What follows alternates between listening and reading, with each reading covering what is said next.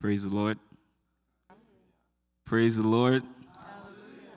Hi, I would like to welcome you guys to RG's Takeover Thursday. It is the first service of this Takeover weekend at RG. And uh, we would like to just start with opening prayer. So if we could all just bow our heads, close, uh, close our eyes, and pray. Heavenly Father, in Jesus' name, we just come before you to say thank you. Thank you for the privilege to be before you again, to learn from you again, and to understand your word again. And so we just ask that you come and speak to us and speak through us and do a mighty work in us. In Jesus' name, amen. Amen. Um, so, welcome to RG's Takeover Thursday. And um, my name is Mesman Dembasa. I am the moderator today, tonight, um, co moderator, actually. We'll get to that. And I would like to introduce first my other co moderator, Mary. Oh, go ahead, introduce yourself. Sorry. Good evening, everyone. Um, like Mesman said, I am the co moderator for today. My name is Mary Okorie. All right. And then we have our three panelists tonight who will be blessing us.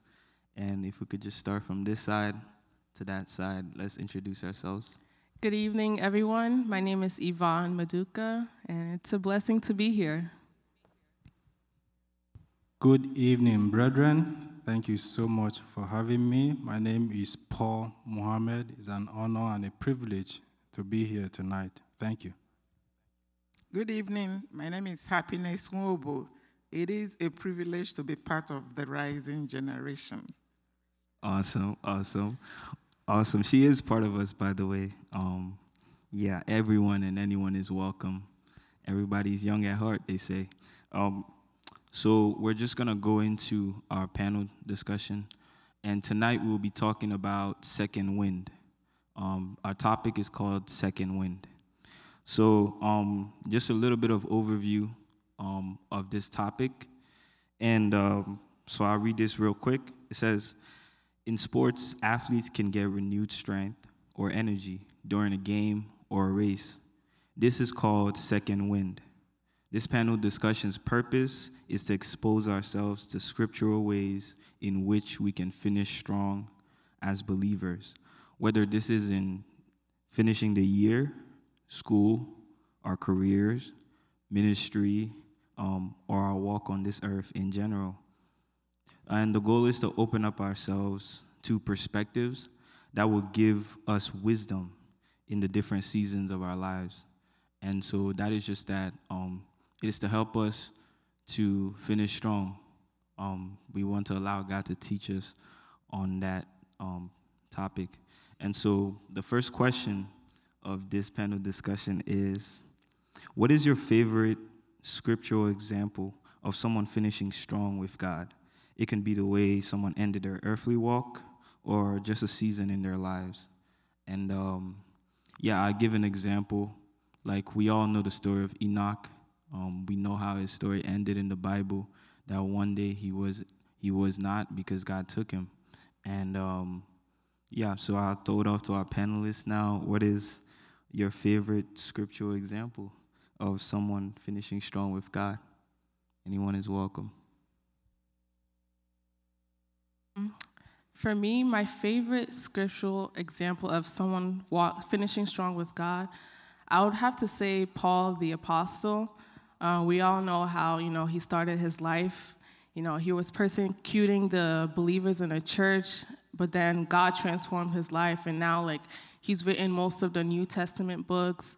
Um, you know, God used him in mighty ways. So that really just showed me like God can use you despite your past mistakes. You know, despite the decisions and the mistakes you've made, God can still use you for your glory, for His glory. So that really just that example, Paul's life really was just my favorite scriptural example of him finishing strong. Wow, that's awesome. Despite how you start, God can still make something out of your life. That's amazing. Awesome. Anybody else? Praise God. Uh, for me, Jesus is my greatest example. Uh, he came to this earth, he was sent to this earth, and he was prepared for the journey. It took him 30 years. And in three and a half years, he was done. He was done. He laid down his life for humanity. And today, he's reaping harvest of life all over the world. He's united us to the Father. The same love, the same glory that we shared from the beginning, we are enjoying now. And he kept his eyes focused on the Father to the last minute. Even when he went to pray, when he was going to be uh, handed over to the Jew, when he went to pray, he kept his eye on the Father. He was sorrowful. He was feeling the pain. But he said, Father, if this cup can pass over me, but he said, Not my way, let your will be done. He was focused to the goal, focused to the task. There was nothing that could distract him. And then he defeated the devil. He went to Hades and preached the gospel to those who were in Hades. They believed him and he came up, he resurrected. He's alive today, seated at the right hand of God. And because he's alive, we all are alive in him. Praise God. He is my greatest example. That's awesome. And he is our example as well. Um, yeah, just I like what you said when you said it took him 30 years. Like that preparation showed off in how effectively and efficiently he did his work here on earth. Wow, awesome. Praise the Lord. I think my favorite um, scriptural example is Nehemiah. But when you're going to talk about somebody's character, it's almost like a book. So it's like a summary of from chapters 1 to 6. You know, I love him because he started as a cupbearer and ended up as a governor. But the position of a governor, he wasn't just like the earthly governor that I want to know. You know, I need this, I need cars, I need everything. But he used that position where he even said that he didn't even, you know, use the governor's money for feeding. So he did everything for God. So I'll just summarize and then I'll give some scriptural, um, you know, some scriptures or some verses. So, you know, it is a place where when you you're interested in God's business and you make God's business your business, God is going to see you through, irrespective of whatever you know challenges you have. So this was a man that we all know how the Jewish people were carried into exile, and so you know they kind of burned down the walls of Jerusalem and the gates. I mean, it's going to be a little story anyway. So and um, you know he was really grieved. So you know the scripture said the things that grieved God should grieve us, right? And it's with the same interest because when he asked his uh, fellow Jewish people what happened with the people that came back from exile, and they gave him sad story and what happened to the walls. So this guy, he went and prayed and fasted and asked God to please grant him favor so that he can talk to the king as a king uh, cupbearer to King Artaxerxes, you know. So see, his prayer was he wanted God to grant him favor. And can you imagine a cupbearer? What was he thinking about to go and rebuild the walls? Can you imagine?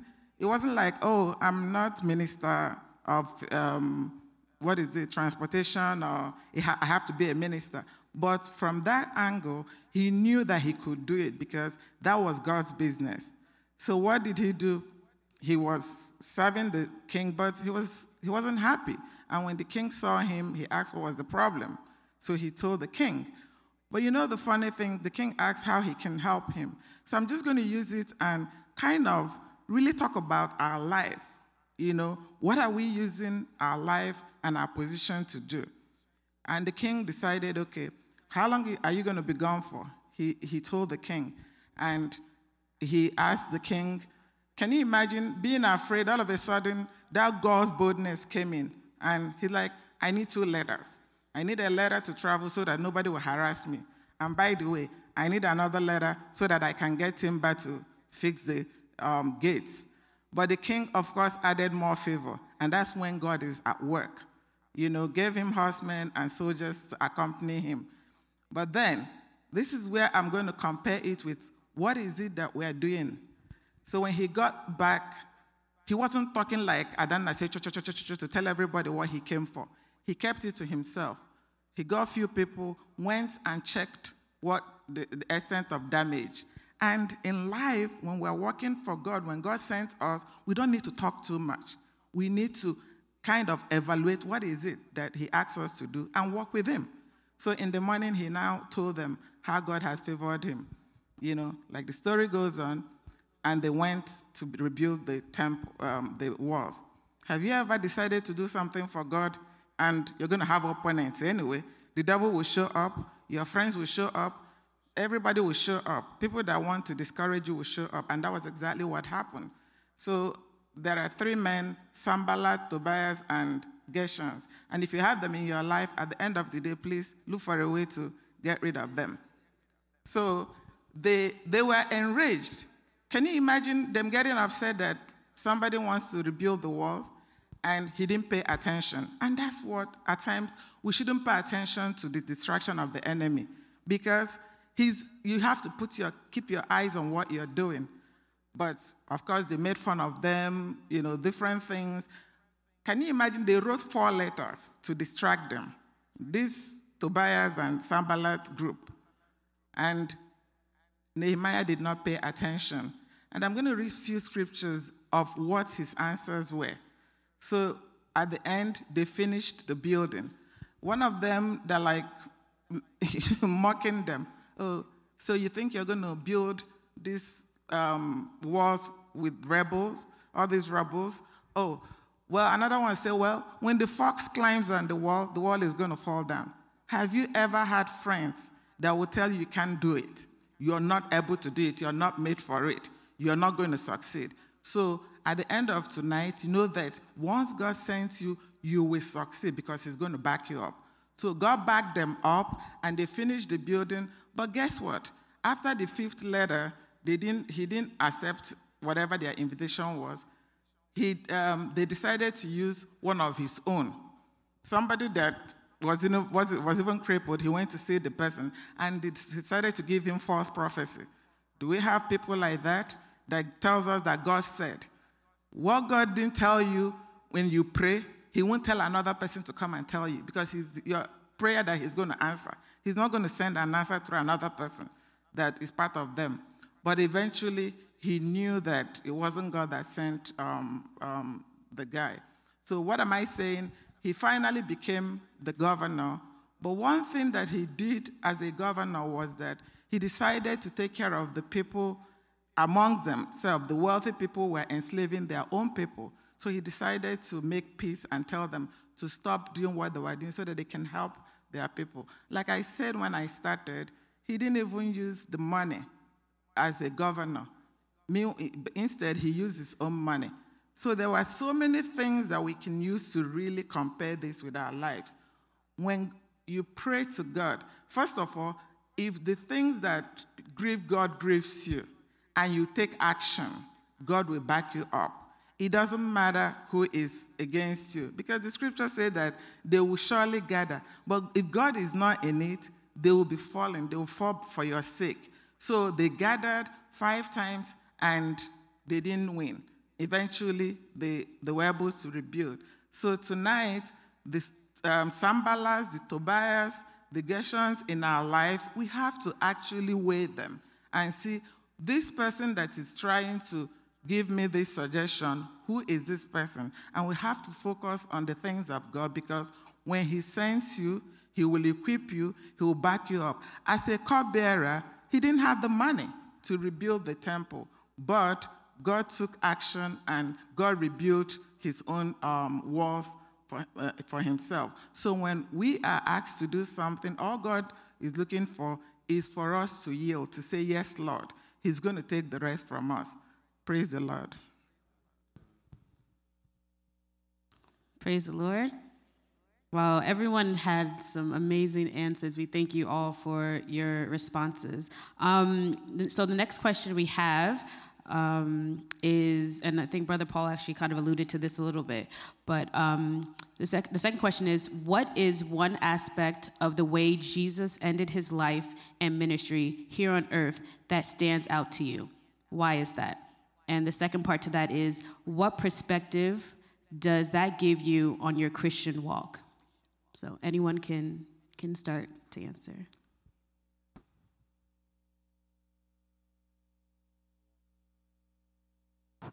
Praise the Lord. Okay, like Paul said, he Jesus um, did his ministry for three years, and he was able to achieve a lot.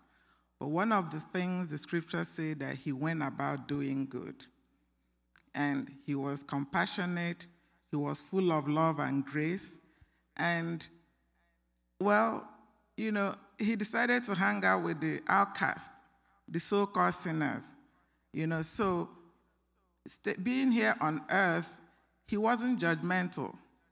You know, he's, he has, he wanted to, he brought salvation. He wanted to reach out to people. It was all about souls. And that's what the scripture tells us. Our work here on earth, why we are here is for souls, souls and more souls. Because, like when we leave, on that day, God is not going to ask us any other thing apart from how many people. And because he wasn't judgmental, when he showed the love of God, people were able to, you know, embrace that love. And people that didn't think they worth anything, they knew their worth. Like, take for instance the prostitute. You know, at the end of the day, she didn't think she worth anything. But when he showed her that love, she knew who she was. And the scripture said, it's the grace of God that brings repentance. She was able to repent because of the love that you know Christ showed uh, her, and Zacchaeus as well. You know, it doesn't matter where you're coming from. You know, he was able to, you know, dine with him and showed him love. And that made him to now say, hey, I'm going to give back whatever I've taken from people. So the most important thing is, you know, as Christ like, you know, at times we say we want to be like Christ, we want to be like Christ. The question is are we compassionate? Are we actually showing that love of Christ? Are we actually embracing people without being judgmental? You know, so these are the things that we have to look at and ask ourselves how many souls, what is it that, you know, we are seeing in people that we want to grab them and say, hey, you know, instead of maybe preaching the wrath of God, because really when we're asked to preach the gospel, good news anything that is bad is not good news. The wrath of God is not good news. The good news is Jesus loves you. So God, he, he asks us to go out and reconcile people with him. We should go out and tell people that, listen, I'm at peace with you. He gave us ministry of reconciliation. And there was no but in, in his ministry. Unfortunately, sometimes we add but. Um, you have to be a born again but. You have to do this but. But there wasn't any but in that ministry. The ministry of Christ was full of love and grace. So my, the way I look at it is every day I wake up, the point is, what am I going to be used for today for Him? Am I asked for uh, souls or is it about me? Because in the end, there's nothing else for me to show apart from the souls I brought to Him. Praise the Lord. Hallelujah.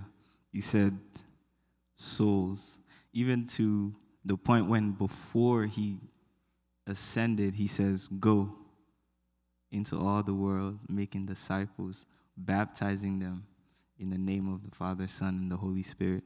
And so that's that is the heart of Jesus Christ, the soul of man. He came here, laid his life for that, that we may be one with him again, that we may be one with the Father again. And that's just absolutely beautiful.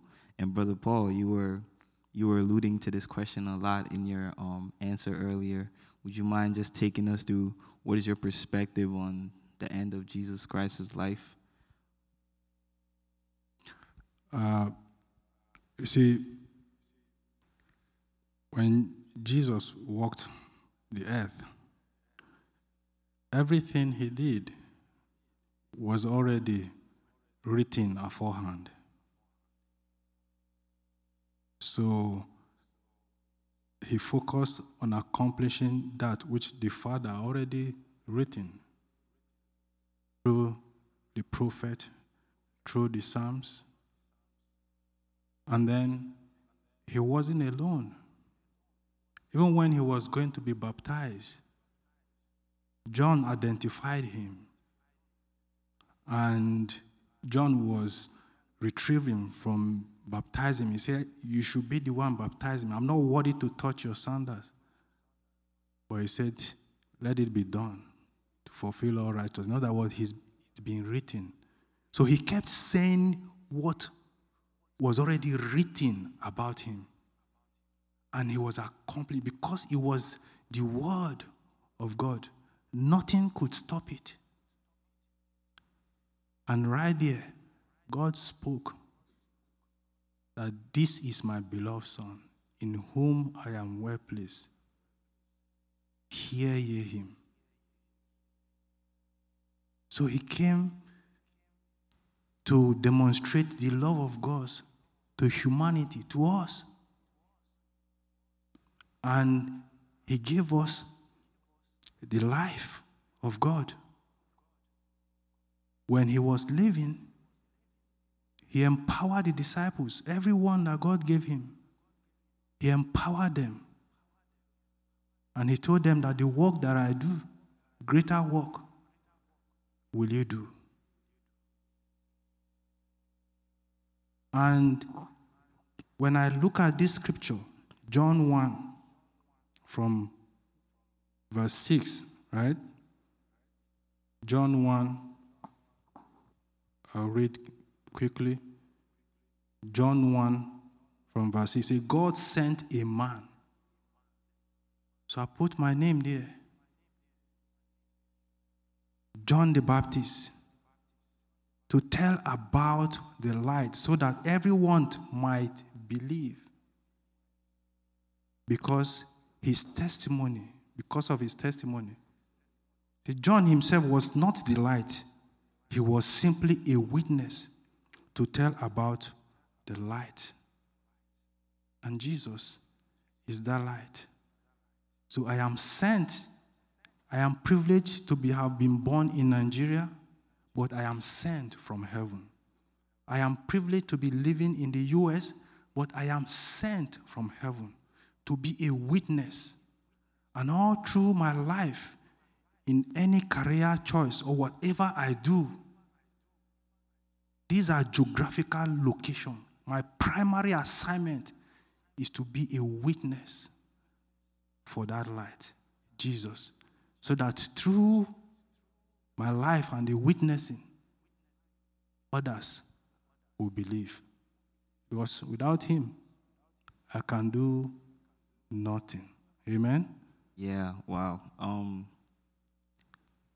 so, one thing you said there, you said it is a, he came fulfilling the scriptures, right? Like that, like that um, verse that says, Lo, I come in the volume of the book that was written of me, right?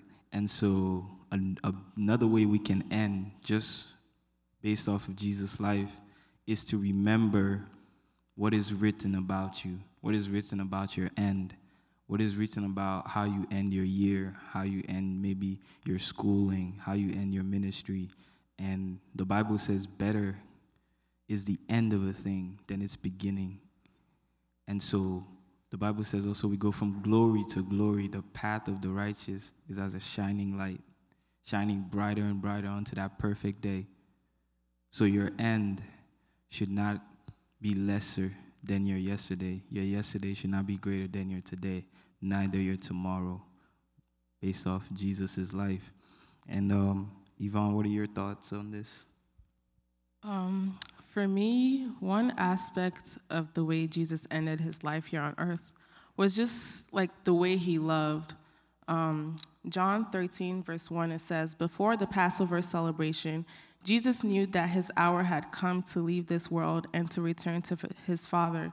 He had loved his disciples during his ministry on earth, and now he loved them to the very end. So, to the very end, Jesus loved everyone. And it's like specifically when he washed the feet of the disciples, part of like just Judas Iscariot, right, his betrayer, he washed his feet knowing that he was going to betray him, knowing that he was going to hand him over to death. Imagine washing the feet of someone that you know is going to betray you. Like, who does that, you know? And it just shows God's unconditional love for us. Even, um, even when Jesus was being crucified, when they crucified him, he said, Forgive them, for do, they, they don't know what they're doing. Imagine, like, he didn't say, God, attack them, you know, they're crucifying me, kill them right now. He said, Forgive them, for they do not know what they're doing. So it just shows how much love that he has for us. And that just really compels me to love others. You know, God, He gave us this commandment to love each other. So, despite, you know, what people do to you, despite if, you know, they persecute you or hurt you, it's important for us to show that love that Christ love, um, that Christ showed us. And um, when we understand and receive God's love, you know, that compels us to love others because we can't do it on our own strength, you know. If someone is attacking you and cursing you out, you can't respond in love in your own strength. Like, it's God that's giving you the ability to love. So, that's really just one aspect. The fact that He loved till the very end, that's really just amazing. Wow, that, that blesses me every time I read it, um, honestly speaking, because just sometimes it gets really difficult because challenges happen in life. And even at the, when I enter the end of the year, it's almost like I throw every strategy out the window. And so seeing myself purposefully and intentionally loving people to the to December 31st, 11:59 p.m. can be a stretch. And I like how you added that. We cannot do this on our own strength, right? Because without him, we can do nothing.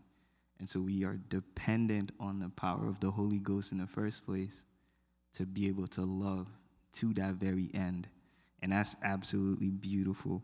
Um, and yeah, so now I want us to kind of get a bit um, personal with our own walk with God.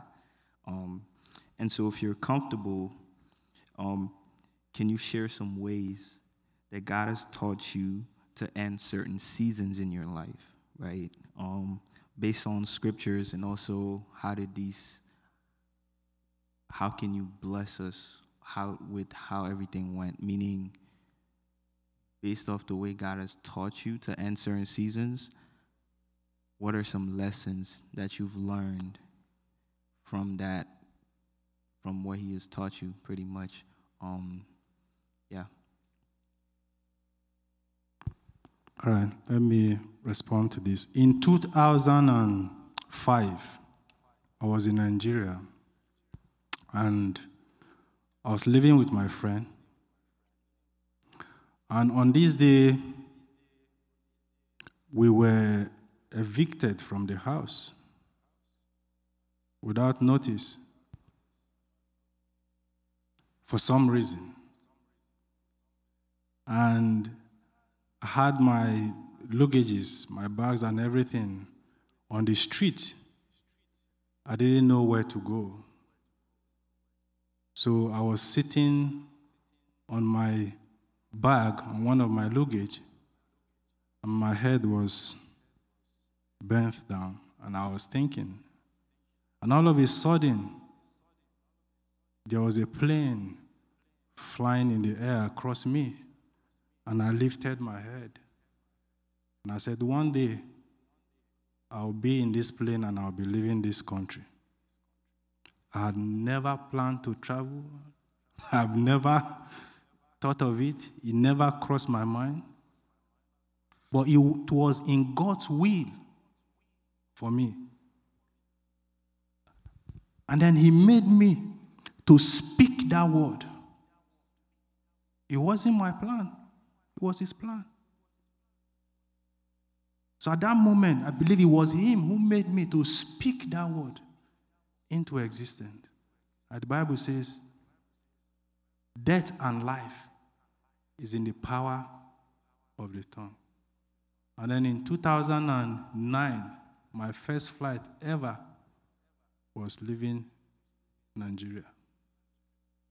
When I remember, I always remember that scenario. So that season ended and a new season began in my life in the will of God. Praise God. Yeah. So the new season began when you spoke it, not necessarily when it happened. Wow.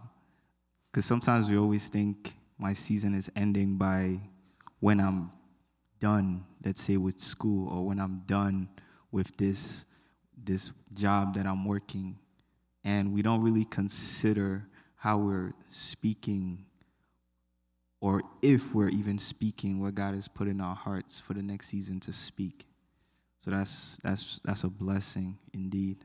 Um, so thank you very much, brother Paul, and um, yeah, Auntie Happiness, you're looking at me smiling, raring to go. Praise the Lord. Praise the Lord. You know, it says um, if you're comfortable, and what were the results? Yep. Um, there was a season in my life that I went on a kind of a boot camp. God took me through a boot camp. And like I've told everybody here, in 2013, I kind of resigned from my job. But the funny thing that happened was that um, Pastor Emmanuel, during his sermon, three times, you know, he said, One of you here is working for a Jewish company, and God wants you to leave that company, and you don't want to leave. Of course, he didn't call me, so I didn't know it was for me especially the fact that the first Sunday or the second Sunday I went to the church, I just started. So I don't know how many people that work with a Jewish company. I know I work in a Jewish company, but I don't know anybody as at that time. the fourth time was during men um, retreat because I listened to the message. And he said again, there's somebody in that church, God wants you to leave that company. And the day you leave that company, that company will fall. It has nothing to do with me because I was earning good money, I was in a good position. So, but because I didn't really quite understand, so it got to a stage where I became uncomfortable. I wanted to leave the company and things like that. But the money was good. But I didn't know that the message was for me. So it was like the heat was, you know, I was getting uncomfortable. But something happened. I don't know whether you guys know one. There was one of my friends that had cancer, that a lady I brought here. So when she came to the office that day, she was asked to come and do some medical, you know, her dental work before she can be used for experimental um, study. So when she came in, I was to see her, she broke down. So I spoke to her and everything, and I got home, called her, and led her to the Lord. It wasn't, by the end of the week, it was almost like I had to leave. So I didn't know that that was somebody that God wanted me to finish that place with. So we became friends till, you know, for seven years before she passed. But what happened was that I said, uh, let me just get some rest for about three months. From three months, it was six months. From six months, it was one year. And then I'll go to look for a job, they'll tell me I'm overqualified. I'm like, okay, I can't afford to pay you. And in my naiveness, I don't know whether you've spoken to Pastor Emmanuel when you're going through something. And he's like, okay, let's, let's start praising God. I just said to Pastor, well, I quit my job. He said, yes, finally, you've decided to listen to God. I said, what was it that God said? He said, but you're the person that I've been talking about in a Jewish, that works for a Jewish company. Anyway, fast forward, I left the company. Within two years, it was over. But it wasn't my fault, so it was Pastor Manuel that saw the vision. So, but anyway, so this journey started, it became really painful. because I couldn't literally get a job. Somebody I was making 450, I couldn't even get a dollar job. I'm like, okay. But there was something God taught me. I found myself spending more time with Him. You know, it was a boot camp. If I cry, Pastor Mana will tell me, Why are you crying? Is it that God is dead?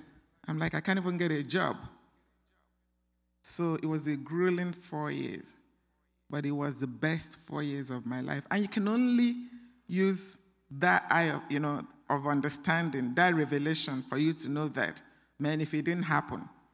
But it was during that time that I was able to do certain things. You know, I don't know whether you guys know the back to school backpack. I introduced it. I was gladly going from one store to the other. If I have nothing to do, I'll sleep at the store. You know, doing Turkey Drive. I kind of told Ugo little lies that I'm off on Mondays so that we can sweep the church. I wasn't off because I didn't know what to say. But then anyway, finally, you know, how did it end? You know, I now dis- it was the time I could trust God no matter what. And I used to tell some people, like, you know, when you stand by the cliff, right? It's either you go down or you allow somebody for you to fall back. Even if it's your enemy, you're going to fall back in the person's arm unless you die, fall and die. But it got to that stage where it is the cliff or Christ or God. It's either I'm going to be in his hand or I'm going, but I have to make a choice. So that's why whenever I tell people, I said, don't be doing exam of is it A, B, or C, or D. Do the choice of it's A. A, A, A, A. Because if you go to choice B, you're going to make mistakes. You're gambling. You got to a stage, I couldn't gamble because I have nothing to show. I don't have any more tears left. But during that time, God was training me, and something happened. I was about to buy a practice the moment that practice was, you know, to come through, my boss realized that I was told, oh, you can't buy the practice because there's a certain mile radius. It was close to my office. I cried as I was coming to church on Wednesday because, you know, I was almost sleeping there. Pastor Male said, come, come. Why are your eyes red? I started telling him. And when you're telling him something, he'll be looking at you as if, uh-huh, are you done? So why are you always telling bad stories? Why can't you just say, praise God? So from that, so it was about three, four, four offices that I wanted to buy. Each one, by the time we signed the contract, it won't go through. Boy, and then of course I added more crying. But finally, when God said, this is it, then I'm able to be sensitive to the things of God. Remember, four years, I had no choice. I needed, you know, to get out of the house. So the building that, if you have come to my office, the building that they showed me was more expensive than other buildings. And I think the value then was 800 and something thousand. So when I saw it, my husband said, ah, isn't that one expensive? For some reason, I went to see that building before I could get there. Remember, I'm not sensitive to the things of God. He said, That's the building. So I called him. He said, Oh, is it the one that is expensive? I said, That's the one. And because I have keyed in, remember, you don't have a choice. You don't have a choice. I've keyed in everything that was happening from there, that time on. I could see it. I could feel it. I could, you know, so from one thing to the other, all of a sudden they told us the house has 40 something or 50 something lien. How many houses have more than three or four lien on it? So whenever people want to buy the house, they can't go further because the liens cannot be removed. So I said, okay, God, that you said that's the house. So these liens will come out. Our lawyer said he's not doing it again because it's just too much trouble. I called the lawyer. I said, hey, you're representing me. I speak. I tell you what to say. Remember, it's no longer me because I'm like Mesmin at the beginning, right? so, as God will have it, the contract we signed the January, we closed in September, which is a long time. But one thing that happened that all the liens were taken off the house. So now you see where my faith will go. It has gone to another level. And of course, the whole story of I didn't have a job, I went to the bank, to ask for loan. They told me that I should bring my pay stub. I told them I don't have any pay stub. They asked me to leave. I don't know how I ended up telling them that they're working for me. And the man said, Why? I said, Because my daddy owns the bank. Remember, I've no longer, I don't have anything to lose anymore. But I got the loan. And when they gave me the loan, they gave me five point something percent. I said, No, I want this. So I started telling them what I want.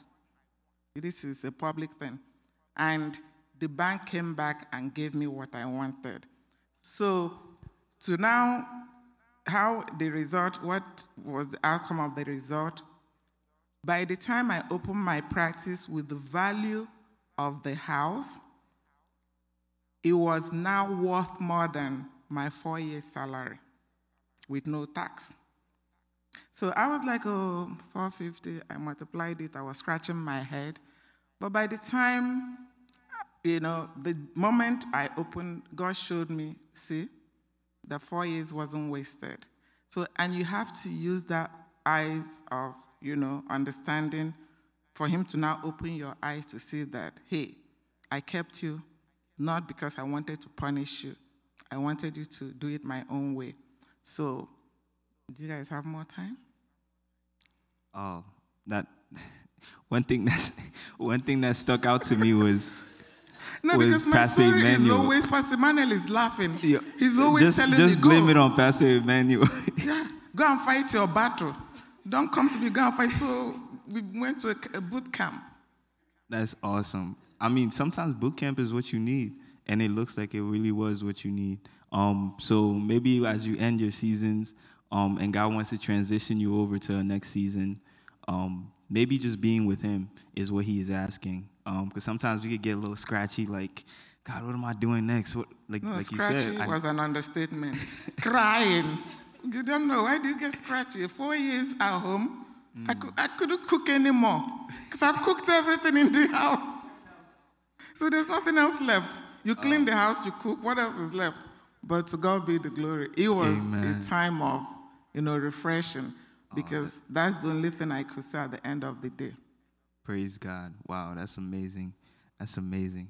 Mary, over to you. Yes. Amen. So um, I'll just give a quick like answer to this to that question, kind of similar to um, Dr. Happiness, but not a little bit. Um, it was, I think, like my first. I think after undergrad, I got a job, um, and I was working there for some time. I liked the company, and I liked enough to, to actually be full time. So I applied seven times. First time I applied for full time position, they were like, no, next. I tried again, no, next. Every sing- I applied seven times. I kid you not, for this one position, and I'm at one point I was just like, I'm I'm a good worker. I do this. I do all that. You know, I'm like, I do well. Everyone was like, Mary, you haven't got the job yet. I'm, I would tell them no, and then it came to a point in which. Um, God had another totally different plan for me. He he actually said told me to like stop stop applying for the job and a job will come to you. So what ended up happening was um, maybe a couple months after God and I had a conversation, I actually got a call for a company that I, I truly don't remember applying for at all. Like, I don't even know how they got my information. They called me. They said, Oh, you know, we're looking for someone like you. I said, Okay. I went to interview. Kid you not, within like, the interview process was so quick that I got the job within like a month time. It happened so quick, and I just started praising God and thanking Him. And what God taught me that season was that um, even though I applied seven times, I had another a better opportunity aligned for me. And then once I started the new job, that current job, the, the division that I worked for, closed down. So as I got the new job, that division I was currently working, the, the same position I was saying I want to be in, I want to be in the job, I like it so much, the whole division closed down. So it's just like, it's really tr- truly like showing me and just everyone as well, just like be mindful as to when God is speaking to you in the season that you're in. Yes, you might cry, you might have like itching feeling, as, as Mez said, but um, just know that everything is going to work out for your good. And I just praise God because now look at where I'm at. I'm happy. um, so the next question we have for you guys is Um, what advice would you give to another believer so as to help them end well or finish strong in Christ? Now, this can be in the season that they're in, whether it's school, whether it's work, the ministry that you're in. What advice would you give to a believer? Praise God. So let's let's start with Yvonne because um, we forgot to include her. We were going to include her, but the next the next question came, and so therefore, Yvonne, you get to give us any ways that God has taught you to end the season, and what advice you would give to someone who maybe is trying to end theirs, like who is in the process of get, going into a new season or ending a season. Um, so one way God taught me to end a season was in the area of friendship. Um, so there was this person, we were best friends for about 10 years. And, and back in 2020, at the end of May, when I gave my life to Christ and took my walk seriously with Him, He started to reveal to me that I needed to let go of this person. And you know, in my mind, I was like, but God, we've been friends for 10 years. We have all these memories. We have all this history. You know, I don't want to end this now. And he reminded me that the duration of a friendship shouldn't determine the continuation of it. So during that process, I didn't really know what to do.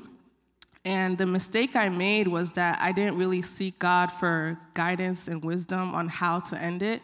So, you know, I used my own human wisdom and human instinct, and, you know, I didn't really end it as well. You know, it didn't go as well as I wanted it to. So then I went back to God and I was like, you know, I saw him for wisdom and guidance on how to actually end it in peace. And then he led me to have a conversation with the person. And um, thankfully, it ended up in peace. You know, I apologized. And throughout that whole thing, it just taught me a lot of things. And one of them is to really seek God. When He's giving you a direction, a direction, seek God for guidance on how to do it. Because it's one thing to know what to do, but it's another thing to actually ask Him for guidance on how to um, go about it. And that reminds me of when the angel came to Mary, and the angel told Mary, You're gonna give birth to a son named Jesus she asked the angel, How will this happen? You know, she didn't go about with her own human understanding, like trying to do it the human way. She asked the angel, How will this happen? So that really taught me to always seek God for guidance in every instruction that He gives me, you know, not to try to do it on my own way. And also, it taught me that it's really, really important to, lead, to live peaceably with everyone. Um, Romans 12, verse 18, it says, Do everything you can to live at peace with everyone. Because you never know, God might want to use you to bless them, or He might want to use them to bless you. So it's important to be at peace with everyone. If you're ending a season, whether it's leaving a job or a friendship, make sure that you do it in peace. Please don't go around making enemies and, yeah. Wow, that's awesome. That's the Christian way. Um, we do everything in love. Let everything that you do be done in love, the Bible says. Awesome, awesome. Brother Paul? Thank you very much. Uh, wonderful testimony we've been sharing. The Word of God says in Proverb 22 29, it says, Do you see a man who is diligent in his work, that he will stand before kings and not ordinary men. And also, in Paul was speaking to Timothy in 1 Timothy 4:15. He said, "Give yourself completely complete attention to these matters." He said, "Give your complete attention to these matters." Throw yourself into your task so that everyone will see your progress. Amen. Jesus did the same thing. Remember, we say it took 30 years for him to get ready. So, whether I'm in school, I'm in business, in any career, in any field, it's important to be knowledgeable and be skillful about that career. Know what it takes and how it takes. But my trust must be in Christ. Remember, He is the author and the finisher of our faith. And He said we should look up unto Him. It's not by our strength. It's important that we are knowledgeable, we are skillful, but our trust must always be on Him because He's the power of God and the wisdom of God. Amen. It's also good to have mentor. We have a lot of guardians in the church. Our pastors that God has given us, parents. It's good to have, the Bible says, in the multitude of counsel is safety. Somebody who knows about where you're going, that can give you advice, that will save you years of mistake. And also, it's important to always put, you know, our trust also in what God has says. For instance, in Psalm 32, verse 8, he says, I will guide you to the best pathway of your life. I will advise you with my eyes on you. Praise God. With all this in place, nothing can stop us because God already decreed that we should multiply, be fruitful, and increase. Praise God.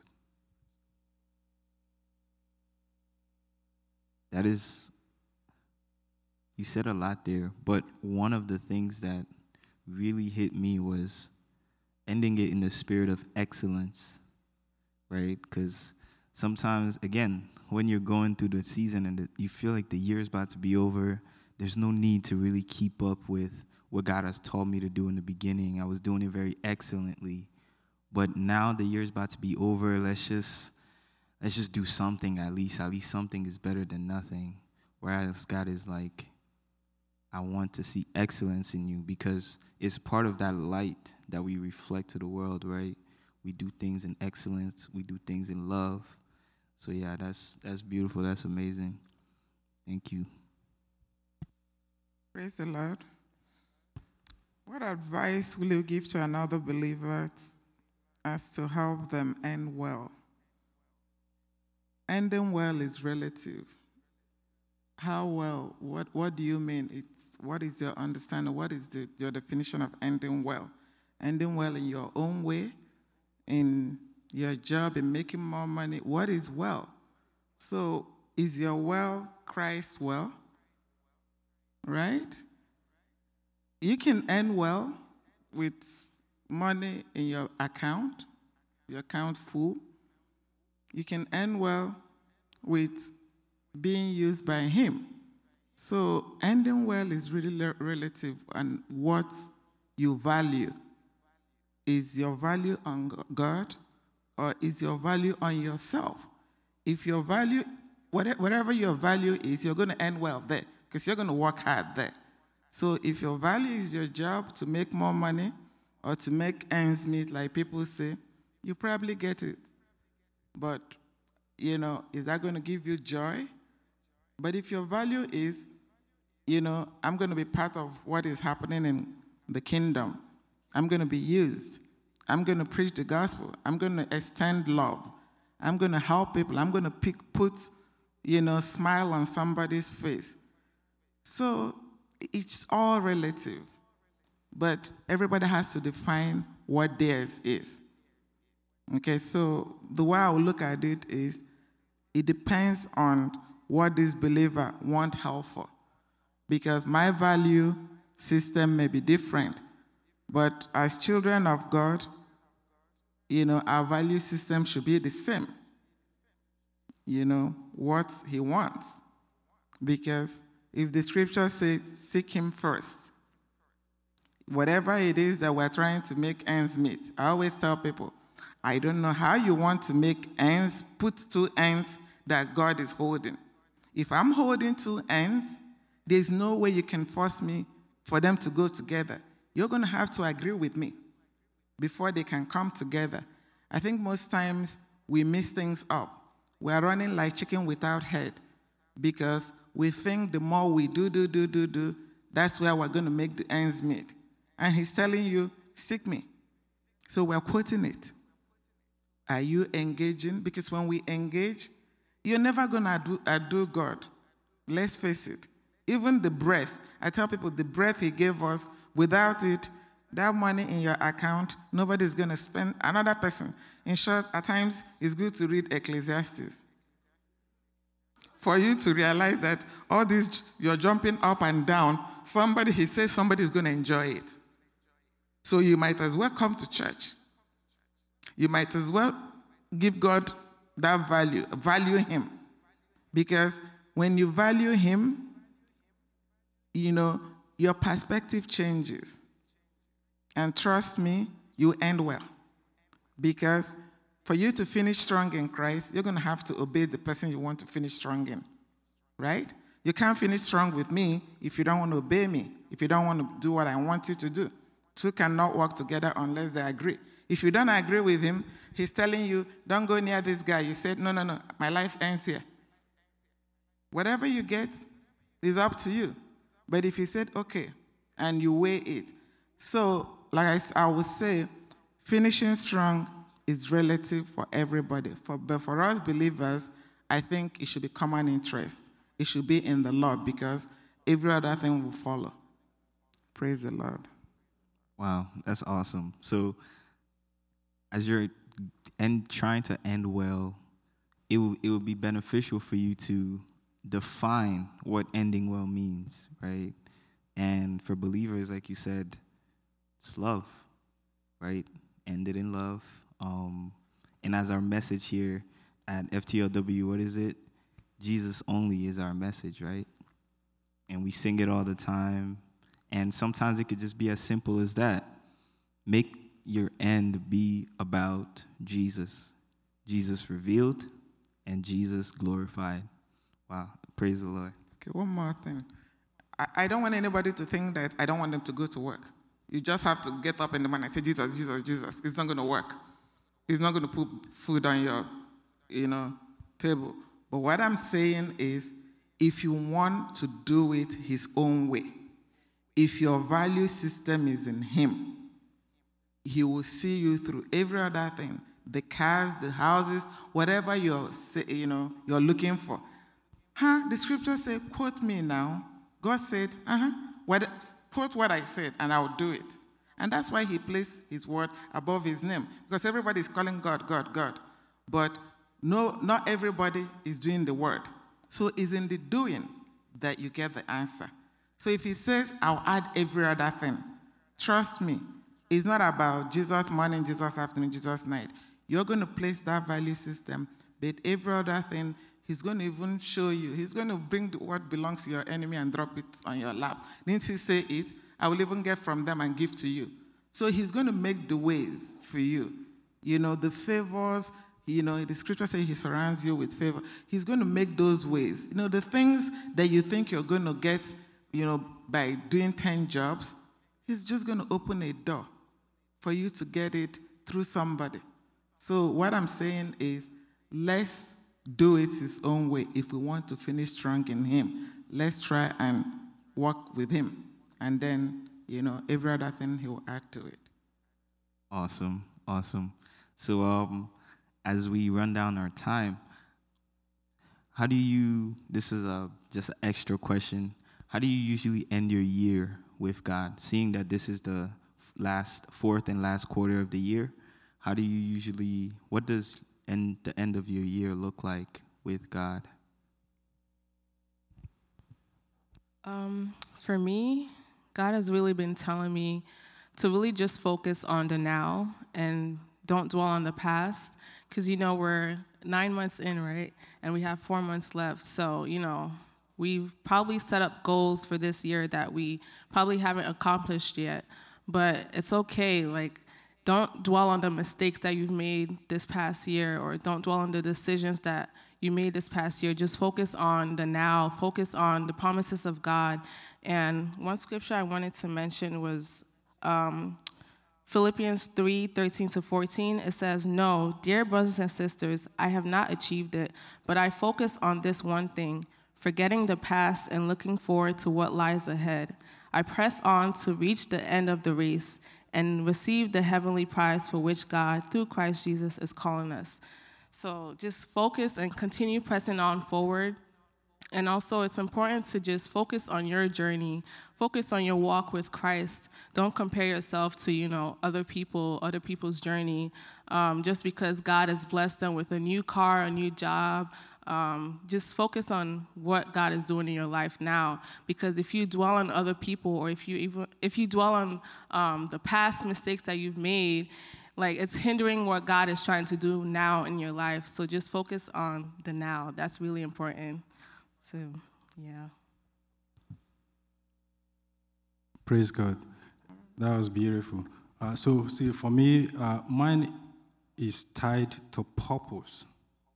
My primary purpose is to be light of the world. Jesus said that to me, and to be salt wherever I am. So I have goals. For instance, our team for the year, salvation, see it, live it, tell it. How is it reflecting in my life daily? So you see, we have a goal for the year, we have a vision that God has cast for us. So in my business, in my home, in my pursuit of everything, I strive to advance. When God blesses me, my purpose is for me to be comfortable and then for the advancement of His kingdom with every and anything He's blessed me with. So it's tied to the purpose. So in my career, I strive to be better to become better. Because when the word come, already my heart is already for him. I'm going to use it for the advancement for his kingdom. So I do, uh, I take stock. What was the goal from the beginning of the year? We're in the middle of the year. I take stock. And then I do a retreat as we are approaching the end of the year. I'm also taking stock. This is the goal, this is where I wanted to be. What were the steps I needed to take to accomplish this goal? If it's to get additional license, I was supposed to study, get additional license by this time. And as we are ending the year, I'm thanking God and also retreating to take stock to focus on what is the goal for next year. Amen. Thank, thank you for reminding me. Um, I need to go and take stock as well. but um, so Auntie Happiness, how does your the end of the year you look like? Praise the Lord. Well, September. So first of all, you know, I think every year it's not going to be New Year resolution because you drop that by the beginning of February. You have to have a goal. Eh, you know, there's nothing like a goalless human being. You have to have a goal in life. You have to have a purpose. You know, it's only your vision that God can turn into a mission.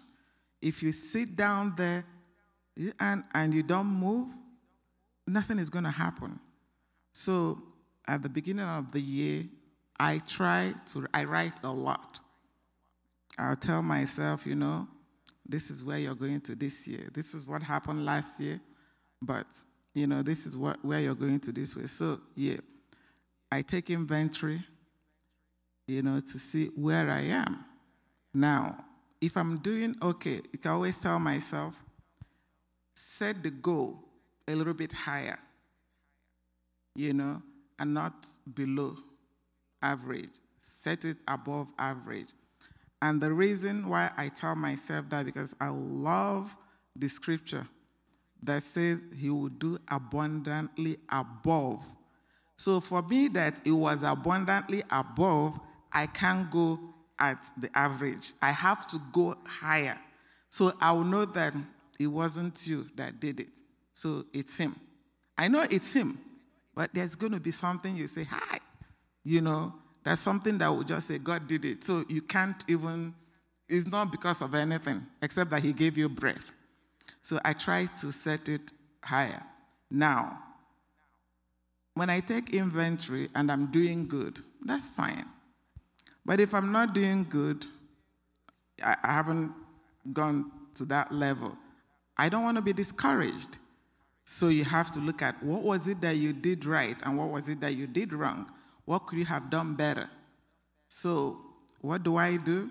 Sometimes that you didn't do above means that there are some things you need to change.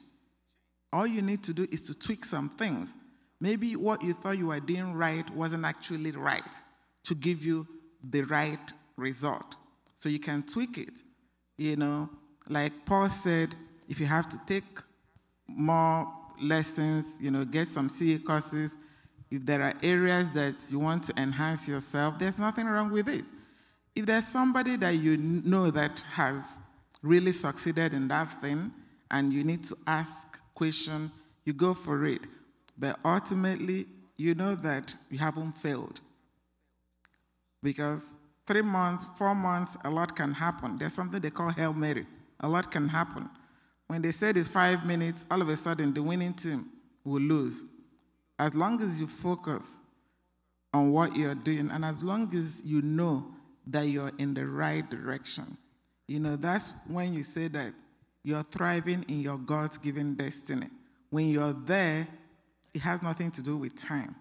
Because that last month, as long as you're engaged, the door can just open and the well will like, the water will gush, and you know. But the most important thing is to keep doing what you're doing. Know that the things you're doing are in line with your destiny. Don't jump up and down or get frightened that, okay, I'm not doing well. I need to jump to another career. I need to jump to another thing. You may not get the results because that person that you're looking at, you don't know how they got there. You don't know how far. So you can always learn new things. You can always, but always, always take inventory. But if you haven't achieved that goal, it's okay. You will. As long as you let it, you know, give it to God and you are consistently doing what you're supposed to be doing, you eventually get there. Praise the Lord. Hallelujah. You know, the Bible says, write the vision down, make it plain, right? That they might run who see it. So when you when you're, when you write it down and when you make it plain for yourself and you have that vision, then you can now run because you can't run if you don't know what you're what to do.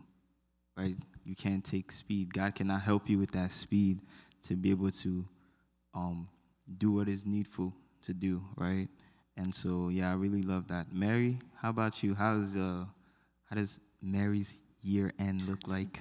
How does it end? Well, I think everyone um, said something amazing. Like I got, I got something from every single one of you, and I think for me, kind of what uh, Dr. Happiness said as well. It's you kind of just have to focus, and also what you know, Yvonne said as well. You got to focus on the now and focus, not focus around what other people are doing and like, oh, I want to be here, I want to be there, right? But focus on the now, focus on the on the God-given talent that God has given you at the moment, because He is the one that knows best, right? He has given us all a, a, certain type of grace that we need to succeed in this world. So rather than focusing on someone else's grace or trying to steal their grace, right? Focus on what God has given you and make sure that as you begin the year well, right, you shall end well as well. You know, never don't don't stop mid-year and say, oh, you know what, next year, New Year's resolution, New Year's resolution, like, you know, I'll do something better. No, focus on the now, focus on the grace that God has given you, and you know that as you begin the year well, you will surely end well, right? So that's the the one thing I have for you guys. Wow, praise God, awesome, and um, yeah. So this concludes our Takeover Thursdays panel discussion for this week. Um, and now I'm going to pass to my beautiful uh, co-moderator, Mary, to close us in prayer. Thank you, Miss. Um, in Jesus' name, Father God, I thank you for the discussion we had today, Father God. I thank you for the panelists, oh God. I thank you for everyone that has spent the time today just to come in and just to listen to what you have for everyone, oh Father God. Father God, may we continue to just look unto you, Father God. May we continue to, as we begin the, as we started this year well, oh Father God, we shall finish strong in the mighty name of Jesus, oh Father God. I thank you because those that will watch the watch the, um, the panel discussion, oh Father God, at a later time, they too shall receive something, oh Father God. Continue to just open our eyes, give us more understanding, oh Father God, to know the God given talent you have given every single one of us, oh Father God, so that we will continue to just do the work you have called us to do. In Jesus' name, amen. Thank you.